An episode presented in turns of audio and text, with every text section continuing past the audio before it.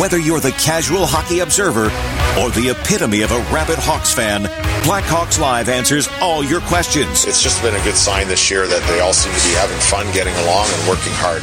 I love those three things together. Joe Brand delivers the news, notes, and everyday gossip from the Madhouse on Madison. Here's Joe Brand. Well, it's all coming to an end tomorrow night, but just how much of an end? Will it be the final time that Jonathan Toews will play in a red sweater at the United Center? We'll just have to wait and see. Not quite sure if Jonathan Toews even knows the answer to that question. I'm Joe Brand. This is Blackhawks Live. Our producer is Jack Heinrich. We've got two more left, so this is the penultimate episode of Blackhawks Live with one game remaining in the regular season tomorrow night at the United Center against the Philadelphia Flyers. A 7.30 puck drop, a 7 o'clock pregame show. And obviously, a big win yesterday against the Pittsburgh Penguins, but for a lot of people, I'm guessing the term big might mean a different reasoning that you typically attach to a victory. Blackhawks went in to PPG Paints Arena in Pittsburgh, taking on a Penguins team that needed to win that game in order to set themselves up to clinch their own playoff berth. Pittsburgh, one point behind the New York Islanders. With a win yesterday, would have leapfrogged them over the New York Islanders. Leapfrog? Is that the right term? Either way. And then they would have been in control of their own destiny with needing only one more win. Currently, the New York Islanders lead the Montreal Canadiens 2 1. I think the Islanders, yeah, the Islanders only need one point to clinch a playoff spot. They could still grab the top wild card spot of that Eastern Conference. And another game that Hawks fans might keep their eye on later tonight the San Jose Sharks visiting the Calgary Flames.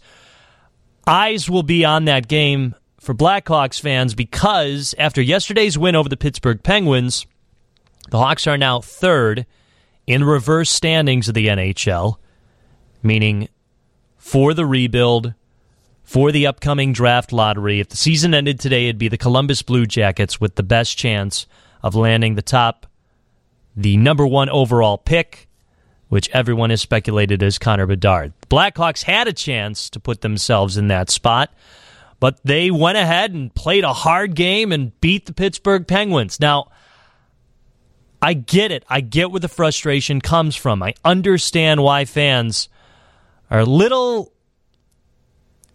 on edge because of what is possible at hand.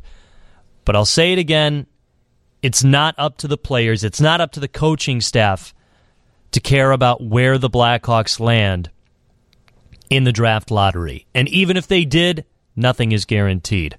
Jack Heinrich is our producer. He's been so all year long. Jack, we've we've talked about this so much. Do you have any other thoughts to pile on with this?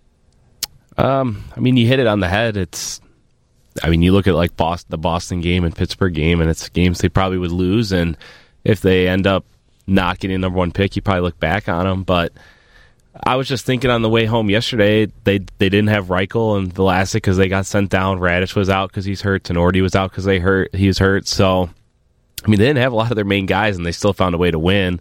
Um, so credit to those guys. And then I think the bigger story is just Pittsburgh not being ready to play on their home ice with the playoffs right there for them if they win out. I think that's a huge aspect that a lot of Blackhawks fans just don't realize that Pittsburgh and Calgary really yeah. did not come up to show for those games where their playoff selections are on the line. They're at home, they're hosting the Blackhawks, and the Blackhawks got amped up for those games and they took care of business. It just shows you can't take them lightly either because Richardson and the coaching staff's always had them ready to play. And if you take them lightly for a second, they can take over a game like you saw in the third period. And that's the second to last game of the season. Yeah. I, again, if you want to pull out silver linings from it, and I, I do think it's important to become aware of how these wins have happened because if this is what Luke Richardson is able to do with this type of roster, Imagine what he could do with a winning roster.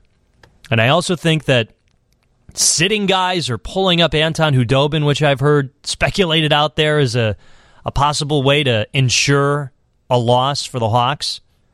That's gonna that's not gonna do well in the locker room. And every way that the Hawks have gone about this this year is truly the best way to go about it in their situation. They're staying competitive in almost every game. They're making these games enjoyable and fun. And like Jack said, Luke Richardson mentioned at the beginning of the year that he wants other teams to look at the Hawks on their schedule and think, oh man, we got to get through Chicago. And clearly that's come to fruition in the second to last game of the year where Pittsburgh is in control of their own playoff destiny and they you know what the bed. I mean, that is that's a motivated team right now.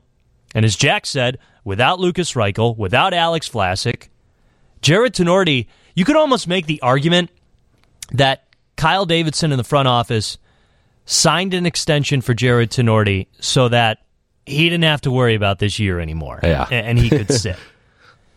and that that's it's again, I don't know what you want them to do.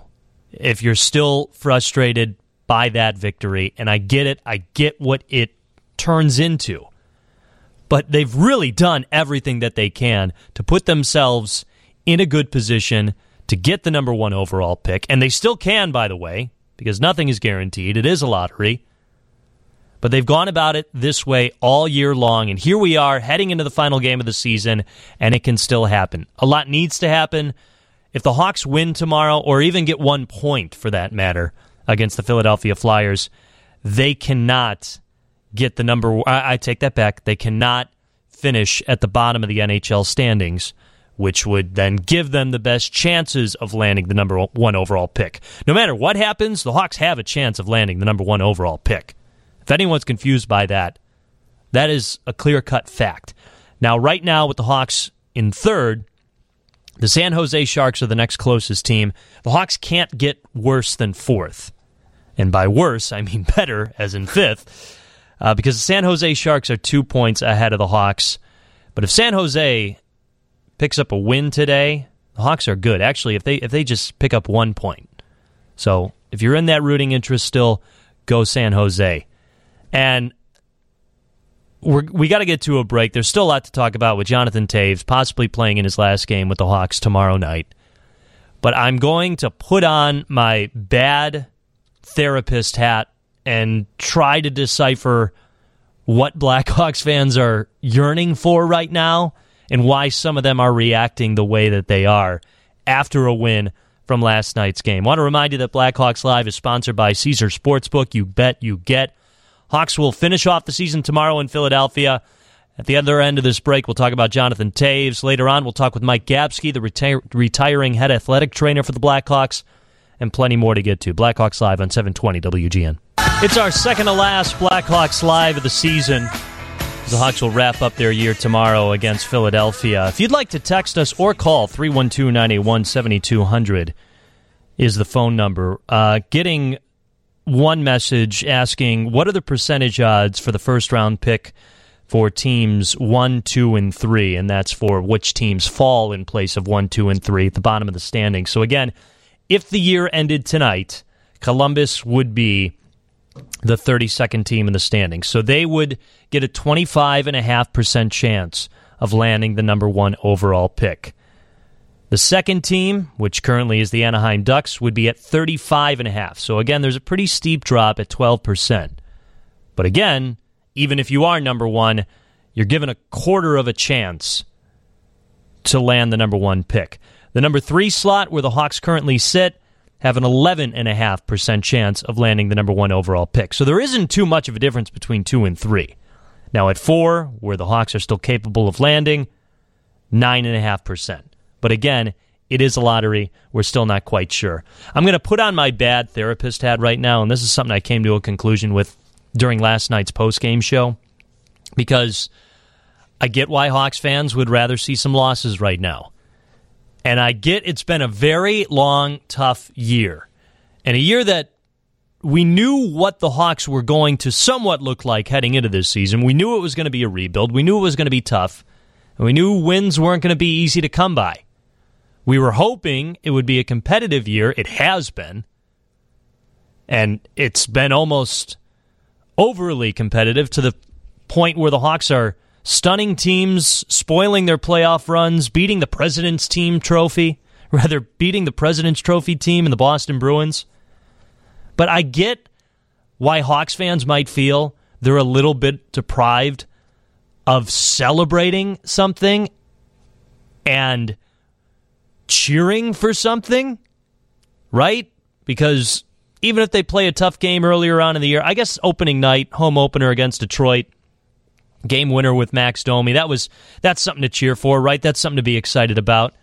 But obviously Hawks fans were looking at the standings kind of right from the get-go. So now here we are at the final stages of the season. There really hasn't been anything to really root for. And now you've got something to root for and they go and win the games. So I, I I'm I'm thinking that that's part of it. If if I'm going to diagnose Blackhawks fans who didn't ask me to do that, but I think that's part of it. You, you feel deprived. You're a sports fan. You want to root for something. Okay, this is something we can root for because it's going to benefit us down the line, and then it backfires on you. So I get where the frustration is brewing from, and again, I want to see Connor Bedard in a Blackhawks sweater too. It, all of this is not to justify the win against Pittsburgh. It's just to kind of put into perspective of why and how it happened. And the other thing is, I said this a lot on the postgame show last night. You've got a group of guys that are working their tails off, that are trying to be rewarded for that effort, and they haven't been. And that emotion plays into a game. That intensity, that drive will play into the game. That that has an effect on the result on the ice. And I also think the previous game against the Minnesota Wild, where the Hawks were up by a goal in the third period and couldn't close it out, I think that was fresh in their minds too because it was a quick turnaround on the road. I mean, nine times out of ten, maybe even more than that. The second half of a back to back on the road against a team fighting for the playoffs and that was not the Blackhawks game to win, but they proved otherwise. In fact, when the Hawks took a 2 1 lead in that game in the third period, I was curious about the live betting. And the Hawks still weren't even favorites to win that game. That's how much that's how much Pittsburgh really messed up their opportunity. We're going to talk with Mike Gapski, the head athletic trainer for the Blackhawks for 36 years after the news. It was a great chat. He's a South Side guy. Uh, have a few connections with Mike Gapski, but I, I told him this at the end of the interview too, that it's just it's so cool to see a homegrown product turn out to have that type of career. Nobody else has been with one team longer than Mike Gapski in the NHL. And he's been around so long that if he were a team, he'd be the 22nd most winningest team in the NHL. How about that? I mean, the things that guy has seen, the players that guy has seen. And thankfully, he got rewarded with not one, not two, but three Stanley Cups. Uh, it, almost feels like every sports fan should see one of their teams win the championship, regardless of the sport, at least once, just to know what it's like. And then anybody working in sports should have that experience as well. And thankfully, Mike Gapski got that, and boy, did he. But he talks about a few things like the industry that he's involved in. I wanted to ask him about the Duncan Keith situation in 2010 when he get his got his teeth knocked out on the ice. What kind of competitive drive does that guy have? And Marian Hossa too. I mean, we learned so much about Marian Hossa's situation in his book, and Mike Gapski was referenced a few times in that book, and rightly so. And what that guy was going through also, tomorrow night could be Jonathan Toews' last game with the Blackhawks. What's your favorite Toews memory? Send us a text 312 981 7200. Obviously, there's a ton. Obviously, everyone's probably got one. And it is, it's a little frustrating because we don't know. The uncertainty is, leaves it a little bit awkward heading into tomorrow. But I can't blame Jonathan Toews for that. With everything he's gone through, and how much he kind of put on himself just to return. When he took kind of a leave of absence, if that's what you want to call it, after the All Star break, there was a lot of questioning. Do you think he'll be back? And at the time, I said I, I, did. I did think he'd be back because he was trying to get back dealing with an injury, and it it just hit a couple of snags. And the closer and closer it got towards the end of the year, you thought, okay, are we really going to see Jonathan Toews back? And then he did return, and not that it, it seemed rushed, but it did seem a little bit surprise, surprising. But I, I think Toews made a made that pretty clear that, you know, he's looking at what possibly could be the end, and he doesn't want to let that just slip by. Troy Murray had mentioned he's seen a little bit more of a pep in, a, in Jonathan Toews' step. And we're seeing him smile a little bit more and, and be the last one out on the ice, taking up Kane's old role of being the last one out there during warm-ups and flipping pucks up to fans. And if this is the end for Jonathan Toews, at least he gets that. And I do hope he scores tomorrow. I, I don't care if I sound like a complete fanboy. I mean, everything that that guy has done, he deserves to have at least one more goal at the United Center and get that celebration. And he nearly did against Minnesota, which, boy, what a swing in that game that was. Hawks would have been up by two. They end up overturning it. And imagine if that is the last time that Jonathan Toews, quote unquote, scores in a game for the Hawks. And just like Patrick Kane's last, again, quote unquote, goal was overturned, imagine if those two, that's how they go out in terms of their possible last goal with the team. We talk with Mike Gapski after the news. He chats everything about being the Hawks athletic trainer for 36 years. But first, we got to get to the WGN Northwestern Medicine Newsroom with David Jennings. Welcome back to Blackhawks Live on 720 WGN Radio. We're talking with the longtime head athletic trainer for the Chicago Blackhawks, Mike Gapski, announcing his retirement after a long 36 year career. He's the most tenured NHL head athletic trainer to serve for one team. Mike, congratulations on your retirement. Do you know what you're going to do right away? Are you are you planning a trip, or are you just going to chill out for a bit? Uh, thanks, Joe. No, I, I think we're just going to chill out here. It's summertime, and, and, we've got a place in Michigan and uh, that we go to and enjoy this summer. And I've done that every year for like the last five years. So we're just going to uh, do that for, uh, come up now, and then uh, I guess when September comes, I'm, I'll, I'm still be involved with the organization in terms of like helping with the transition period. So I'll be around for training camp and for like the first for a couple months and stuff like that, just to help um, the new hire to, to transition because um, you know I've been around for a long time. I, I probably I'll, do whatever I can to help help them out. I feel like is is that a decent transition for you too to kind of ease out of the job? It is. You know, I'm, I'm kind of excited to see. I, I, I love the, the new the management like Kyle and, and Megan and and Jeff and and um, Norm, and it's, I'm, I'm kind of. It'd be nice to be around for a little bit to see how they can turn this around to to get it back upright again. Actually, uh, to that point, because obviously you're around so many different teams, you're around so many different years, and I mean, every team has a different dynamic, and there, there's kind of a sense of a feel uh, in the locker room. But what is it about this team that, even though you know the record hasn't gone as well as anyone would have hoped to, I mean, here they are. A game left in the season, and they're still fighting for their lives out in the ice. What is it about this group that has really brought them all together, despite the record? Uh, well, we, we have a good group of guys. I mean, I love, and I think they love Luke and the coaching staff. Uh, there's great communication with, with all them, um, and we're having fun. You know, these guys, even though they may on, on paper, the talent might not be there. Um, I I'm not the judge of that, um, but uh, they work hard. I mean, I, I can I, I watch and as like I go, I said one thing I can will say is like you, you watch this team and they don't give up, um, and they, they just work really hard. I mean, you watched the game last night in Pittsburgh. It's like, geez, you know, they got quite a on, on paper they've got a great number, a great group of guys. And it's like, but we were just all over them, swarming them, and and you, you got to give that to the coaching staff because they get them going. We like to have fun with them in the locker room also, you know, for games and practices and stuff like that. We sit around, we joke, we have some good camaraderie. And, you know, we're not sitting there, you know, crying, oh, why poor me? You know, we, you know, what's, uh, you know, we're in last place, blah, blah, blah. Just go out there and, and have fun and get them ready to go. That's kind of cool. Aside from all the responsibilities that you have, you feel like you're kind of you and your staff are, are kind of the the group to make things a little bit light, a little bit more lighthearted, and, and keep things at ease for the players a little bit? Yeah, I think we all do because you know we, we eat, sleep, and live together for like seven months a year for uh, twenty four hours a day for seven months a year.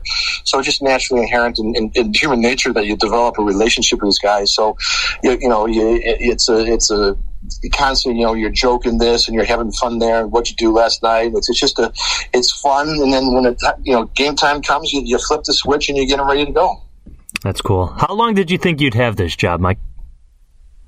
Um, I, when I first took the job, I was just hoping to make it half as long as Skip Thayer did. He was there for, for 18 years, and I was just wow. hoping them to make it. And I knew little Skip a little bit, and I got to know him later after uh, I took his took over for him, and he moved to Florida and to, to Pittsburgh. I got to know him. I, I love the guy; he's a great guy, and I was just hoping that to, to make it to half of what he did. And I, not even knowing I would be here this long. That's really cool. How how big of a hockey fan were you before getting this job? Uh, we're from Chicago, uh, born and raised, and my mother and father were uh, big Blackhawk fans growing up. I mean, every Saturday night, you know, Black House is a popcorn and Blackhawk night. So I think uh, my mother was more excited when I get the call to, to interview for the job than I was. That's really cool. So it, it was a dream come true back in 1987 when you landed this gig, huh? It, it was. I, I, I, didn't anticipate it. I liked teaching in college. I liked working at the university. I, I hadn't anticipated going pro at that time. Um, if I were to go pro, the Blackhawks and or the White Sox would have been my number. The Blackhawks would have been number one team. The White Sox would have been number two team. And so when the Blackhawks called me, I was I was excited, and, and my mother was obviously really, really more excited. And I I uh, did a couple of interviews, and they said, "Okay, this job's yours if you can come to terms with the, the general manager." Now, obviously, the NHL season is, is a long one. It can be grueling, um, but a lot of people who work different sports try to kind of compare the, the schedules and the seasons. Um, and they're all very different. They're all very unique. If you come from a baseball side of things, everyone says that hockey and basketball is a little bit more relaxed, but then you talk to any of them and they say that football is the most relaxed. Do you, do you feel like you would have fit in with any other type of schedule, with any other type of sport, or, or do you think it would have been hockey or, or nothing for you? Um, primarily hockey, but though I would have liked to challenge it because I did work baseball in college also. So I was a baseball hockey trainer, so I have experience with both. Um, but knowing how long the baseball schedule is, and I like my summers off after you know teaching and being athletic trainer in college, you get your summers off. So having the summers off for for as many years as I had, um, I'm really excited and glad that I got the job at the Blackhawks. For sure. What, what's a big part of this job that a lot of people don't realize? Uh, time commitment is, is one. It's, it's kind of like I know we do have summers off for the most part, but you, you're never really off. You're always you're a phone call away and, and stuff like that. So it's time commitment, um, uh, and and it's because it's uh, you know you're, you're set by schedule and you you have no control over that. So that's kind of the, the hardest part. But it's then again, I mean, I love the camaraderie camaraderie of, of being with the guys on a daily basis and you know having the fun we do in the training rooms and you know making sure they're taken care of, looked after, and, and getting what they need to. You get ready to, to, to perform that night. You know, I just look at us, we're the guys in the background, just kind of getting the talent uh, ready to ready to go on stage. We're talking with Mike Gapski, he's the head athletic trainer for the Blackhawks, announcing his retirement after 36 years. Uh, what about young athletes getting into hockey or any other sport for that matter? What would you say or recommend is, is some of your advice for, for looking to pursue a professional career in sports? Something that they might not know. One of the most like mis- common misconceptions about young athletes these days. I, I, don't really think they realize how hard it is. I mean, the how the work that the work that these guys have been put into it. Um, you know, you look at a guy like I watch Kaner on a daily basis for the last 17 years or how many years we had him, and he's he's the first one on the ice. He's the last one off the ice. Tazer, the same thing. All these guys that you know they don't they don't want to get off the ice. They want practice to be over. They just they just want to stay out there and, and just continue to get better. And, and it's a, it's a dedication. It's uh, you know, but you have to be willing to put the work in. It's not one of those things where uh, you just okay. You know, some kids are talented, but you, you, don't get by it on talent alone. You get by you by you have to have talent along with the hard work and the desire to to win. Well, sometimes, I mean, especially in hockey, we see players that are maybe too determined to work too hard and maybe too stubborn, but that's just because it's in their DNA as competitors. Do you ever have to? Did you ever have to, you know, kind of show your expertise and and your uh, all the experience that you've had and, and kind of tell a player no you gotta you gotta let up a little bit here you gotta you gotta take a breather because a lot of those guys don't like to do that Yeah, you, there, there's occasions like that. I mean, there is because guys are really competitive. They want to work all the time. It's like, okay, just because a little's good doesn't mean a lot there. You know, you because especially in the rehab business, you know, I don't want the, the, players or anything to develop like a tendonitis or tendon, something like that. So, you know, let's just follow our rules and follow our lead, and just uh, you know, we, we we know what we're doing. We've been doing this for a long time. Just kind of go along with that, and it'll it'll all it'll all fall in place you've been around so long, I can't ask you to pinpoint a, a, favorite player or maybe even who the toughest player you think you've ever dealt with, but um, just kind of want to go through a few of the uh, examples of toughness from Chicago Blackhawks, and I guess we'll have to start with Duncan Keith in the 2010 Western Conference Final. I know the the Blackhawks have a team dentist, but can you kind of take us back to that moment when Duncan Keith loses his chiclets out on the ice? Yeah, it was. It, he got hit in the mouth, lost his teeth, went in the train room, and I mean, fortunately for him, uh, the teeth were completely knocked out, uh, and that so there was no nerve nerve exposures, which made it easier for us to kind of numb him up a little bit and, and just uh, and get him back in the game. Because uh, for for that type of injury, you know, as long as he, he, did have a, he did not have a significant laceration, just something as mean as minor sutures, but then we were able to to to use you know medications to to to numb his teeth, just like as you would go into any dentist, they would numb it up, and he would his mouth was fine, and come out there and ready to go again. That, that was a, that was a tough injury. I, I, I tell you what, that's that guy's got so he's he's tough. but uh, I mean that that's just kind of hockey players, right? I mean we saw Max Domi earlier this year get a few teeth knocked out, and he comes back in the third period, he scores a goal. I mean it's almost like yeah.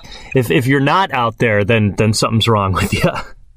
It is, yeah. That's that's old school mentality, and it's uh, it, those guys. Well, Max Domi's dad played in the league, and Keith, he was one of the fierce, one of the fiercest competitors. You, you, know, he's not missing a game no matter what. Even though you know he's he's he's worked as hard his whole life. He's always researching new stuff to do, and you know, working with us, and it's. Uh, uh, it's it's been a pleasure working with him. I love working with that guy. He's he's a he's a different bird, and you know these young kids follow him around. They're gonna they're gonna learn some uh, important life skills, life lessons, and what it's like to be a professional athlete.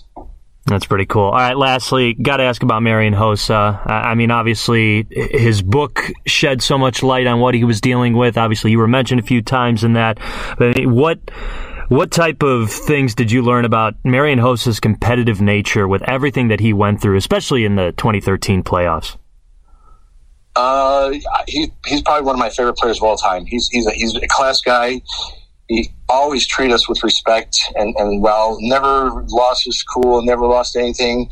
And he's just he's just a, like a, a fierce competitor, and that was tough on him. I mean, we, we went through a lot, and it, we, it was a lot to manage. But we, as long as we managed the appropriately, we were able to, to get him through what we did. And we just we, we but you know, it's hard to really describe how uh, difficult it was, but uh, you know, at the end of the day, um, as long as we monitored the things closely, we were able to keep it in check, and he was able to continue to, to perform.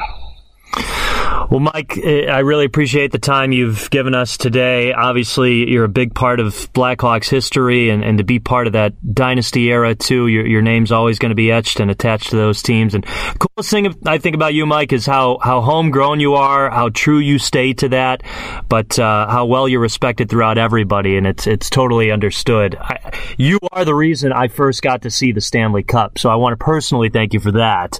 Um, and uh, yeah, it's, it's just been really cool to uh, to be on the outside looking into your whole career. And congratulations on the retirement. Very well deserved. Thanks, Joe. I really appreciate it. All right. Take care. That is Mike Gapski. We'll have more Blackhawks Live coming up, 720 WGN. I always appreciate Jack Heinrich's homework and remembering that I really enjoy this song in this bump. How Long by the Players. Final stop here on Blackhawks Live. Our second to last show. Regular season wraps up tomorrow against Philadelphia. Jack Heinrich, what's your favorite Jonathan Toews memory? Um, sorry, I was getting the music off. Um, probably You're doing your job. That's okay. probably um, when he got the cup for the first time in 2010, and then he's skating around and then he gives it to Hossa first. I think it just shows what kind of leader he is. How old were you then? 13. Wow. 12. I I don't really remember it that well. I was kind of like sleeping a little in and out because it was a li- little later, but I do remember them winning at the end. 13 years old. I think it was like a Friday night too. You were you were going to bed at 13 I, years old. I don't remember. Oh. Yeah, I had early bedtime, man. If it were a Northwestern game, you'd probably be up in, in purple, l- locked huh? in. Yeah. Yep. that, that that is a good memory though, and it's funny because I remember exactly my buddy saying, "Oh yeah, well it's you know obviously the captain gets it first, but it's always who gets it second. And right as he said that, he handed it to Marian Hossa. Um, thought it was really cool what Michael Gapski was saying about Marian Hossa and just what type of competitor he was. I do want to say one cool story because Mike Gapski's the reason I got to touch the puck or touch the cup for the first time ever after that 2010 Stanley Cup championship. He's from the South Side, and he was bringing it to the rooftop of Sambuca's in Palos Heights, and I think it's changed now. I think it's just called the rooftop. But people were waiting. The line got longer and longer and longer, and people started leaving because they got tired of waiting. So the, the line keeps moving up to the rooftop. It keeps moving up. And finally, we're up at the rooftop, and the sun's down. We're like, all right, is this Stanley Cup coming or not? And all of a sudden, the owner of the restaurant comes up and says, all right, guys, I'm sorry. We got way too many people here. We're past the fire code. I'm going to just randomly pick a person right here, and everyone behind has to go. And we were like three people back of where he drew that line. And I'm with my uncle and my younger cousin. My cousin's like six. And I'm like, Jack, start crying. His name, Jackson, actually, ironically. I'm like, start crying. And he starts working up fake tears. Nice. And then somebody from like the f- more front of the line as we're walking out, I'm like, hey, man, maybe another 49 years you'll be able to see the Stanley Cup. And he's like, hey, hey, come here, come here, get in line. So we snuck in line. Mike Gapski came up with the Stanley Cup. The line went berserk once he came up with the cup. There was no law and order anymore. Everyone just started rushing up to the cup, touching it, kissing it, taking pictures of it with their old flip phones. Nice. That's and. Uh, we we could have had an opportunity to take a picture with it, but we didn't. Uh, that whole moment was cool enough anyway. And I, I, bring that up because three times the Hawks won the cup, three times Mike Gapski got his day with it, and it seemed like every time all he wanted to do was share it with the neighborhood. That's cool. In that area. Like I said, he, he brought it to the rooftop bar. Uh, I know he brought it to Bourbon Street one year on 115th. I know he, I, I, I actually, he told me otherwise after our conversation. I thought he hosted a graduation party with it. And I mean, how cool are you if you have the Stanley Cup at your graduation That's party? awesome. But I know his kids got to like eat cereal out of it the morning and just really, really cool. Um, yeah, stick taps to Mike Gapski, somebody that everyone in that organization is very, very fond of, and rightly so.